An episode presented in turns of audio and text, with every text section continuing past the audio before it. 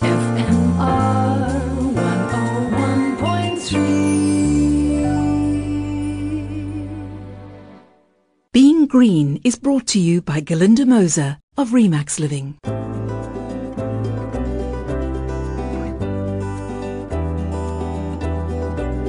Hello and thanks for joining me on Being Green. I'm Glynis Crook.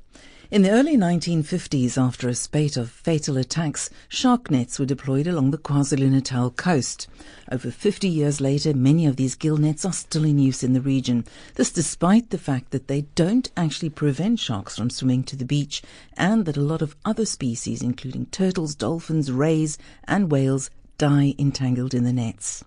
Well, a team from Stellenbosch University has developed an eco-friendly shark barrier, which is being manufactured right here in the Western Cape.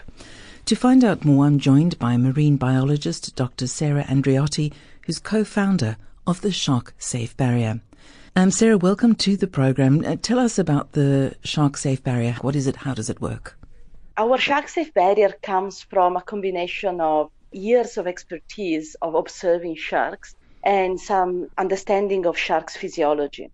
So it works by biomimicking a thick forest of kelp and by knowing that large sharks don't like to enter this thick forest of seaweeds, most likely because they're afraid of getting entangled. And, you know, sharks need to swim all the time to keep their gill oxygenated. So when they are confronted with a forest of, of seaweeds, they try to stay out of it and we mimic the visual appearance of our South African kelp forest with our technology. And then we merge that with the knowledge that sharks can feel magnetic and electric uh, fields in the water. They have a sixth sense for it that they use for hunting. And when presented with very strong magnet, they feel overwhelmed by that strength of that magnet. And what we do is we put magnets in our um, technology so if the shark that already doesn't like it much, if it comes too close, they can feel the magnetic field. It is too strong for them, so they turn away. So basically, we're talking about something that looks like our kelp combined with this sort of magnetic field, if you like, anchored down in the seabed along a shore where there is a lot of shark activity. Exactly. What we want to do is create a safe space for surfers and swimmers to have much less chances of encountering large sharks. And at the same time, having a technology that instead of killing marine life, which is what is currently happening with the shark net and the baited hooks called drum lines, instead of killing marine life, we are going to keep marine life alive, but also it creates an artificial reef. So we have small fishes and invertebrates growing on our structure and having this double benefit for the environment that the sharks are kept alive, the tourism is kept alive, and the marine life can grow. And the magnetic fields don't bother any of the other sea creatures?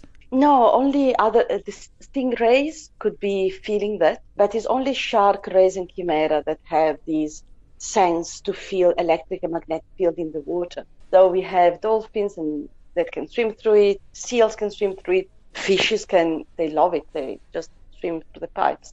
And that installation we did in the bahamas was very telling because we had a big manatee one of those marine mammals that looks like dugong that came and swam straight through our barrier to show that it's just keeping sharks out but nothing else I'll come back to the Bahamas, but you spoke about this big um, sea creature swimming through the thing. What is the risk of it being damaged? Because I believe it's made of plastic also, the tubes. What is the risk of it being damaged over the years? Well, it is tubes, like you mentioned, it is high density polyethylene tubes. And it, they're very they're very robust. They are designed in such a way that they cannot entangle marine life and they're designed in such a way that they require minimal maintenance.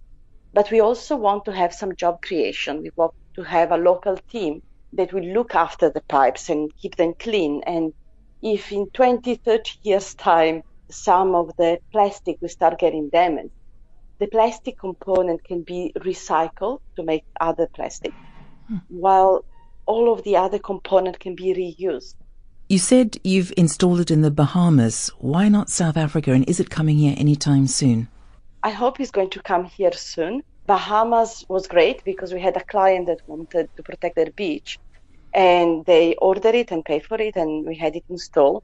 South Africa is more complex because we're working with municipalities and there are funds raising and environmental impact assessment to be done.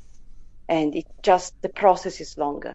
So it's something we may see here sometime in the future. If you can raise the funds and get approval from the Department of Environmental Affairs, yes, that's the idea. Thanks to Dr. Sara Andreotti, co-founder of the Shark Safe Barrier, which was developed by a group of shark experts from Stellenbosch University and conservationists. And that's it from me, Glynis Crook. Hope you'll join me again next week. Being Green was brought to you by Galinda Moser of Remax Living. Ask not what your community can do for you. Ask what you can do for your community. At Remax Living Real Estate, our ethos is built on giving back.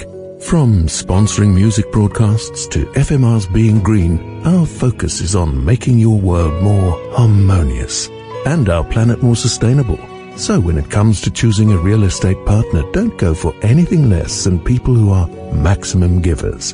Galinda Moser from Remax Living Real Estate.